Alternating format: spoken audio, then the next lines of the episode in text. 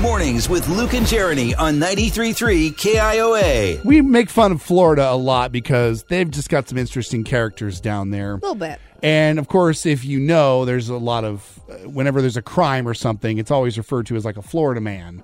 And usually, you know, you have a pretty good idea of who that person is.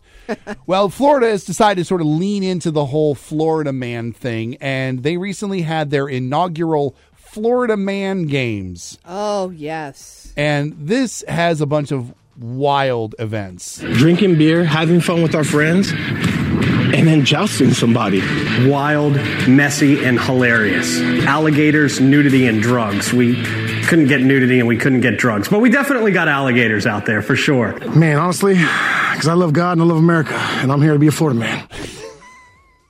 That should be the motto. I love God, I love America. I'm a Florida man. I love that he said we couldn't get drugs. You're in Florida, dude. You can get drugs pretty much anywhere. Um, Fair. what? What? What is this? Some of the events included a mullet contest, a mud duel with pool noodles, yeah, he said jousting, didn't he? an In evade. This is real. An evading arrest obstacle course where actual pe- police officers chase the people down. the- Oh my god! what? Uh, the best quote was from a guy named James Gordon. He won the barbecue pork and sausage speed eating contest. He said, quote, I've lived in Florida my whole life. They're calling these events, but I'm calling this friggin' Tuesday afternoon.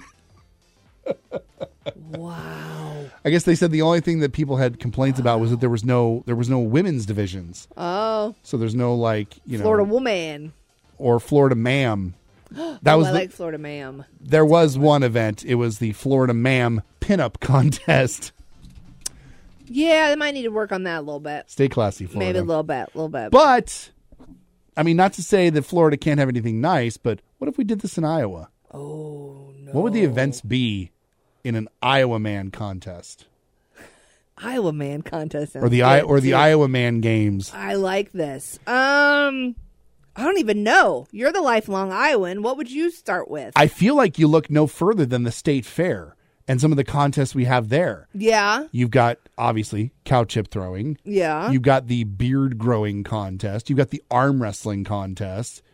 You got to have something farming related. I mean, cow chip throwing is farming adjacent, but you got to have something farming related because it's a huge industry in our state. right. So I don't know if you have like fastest to Tassler. Fastest the Tassler.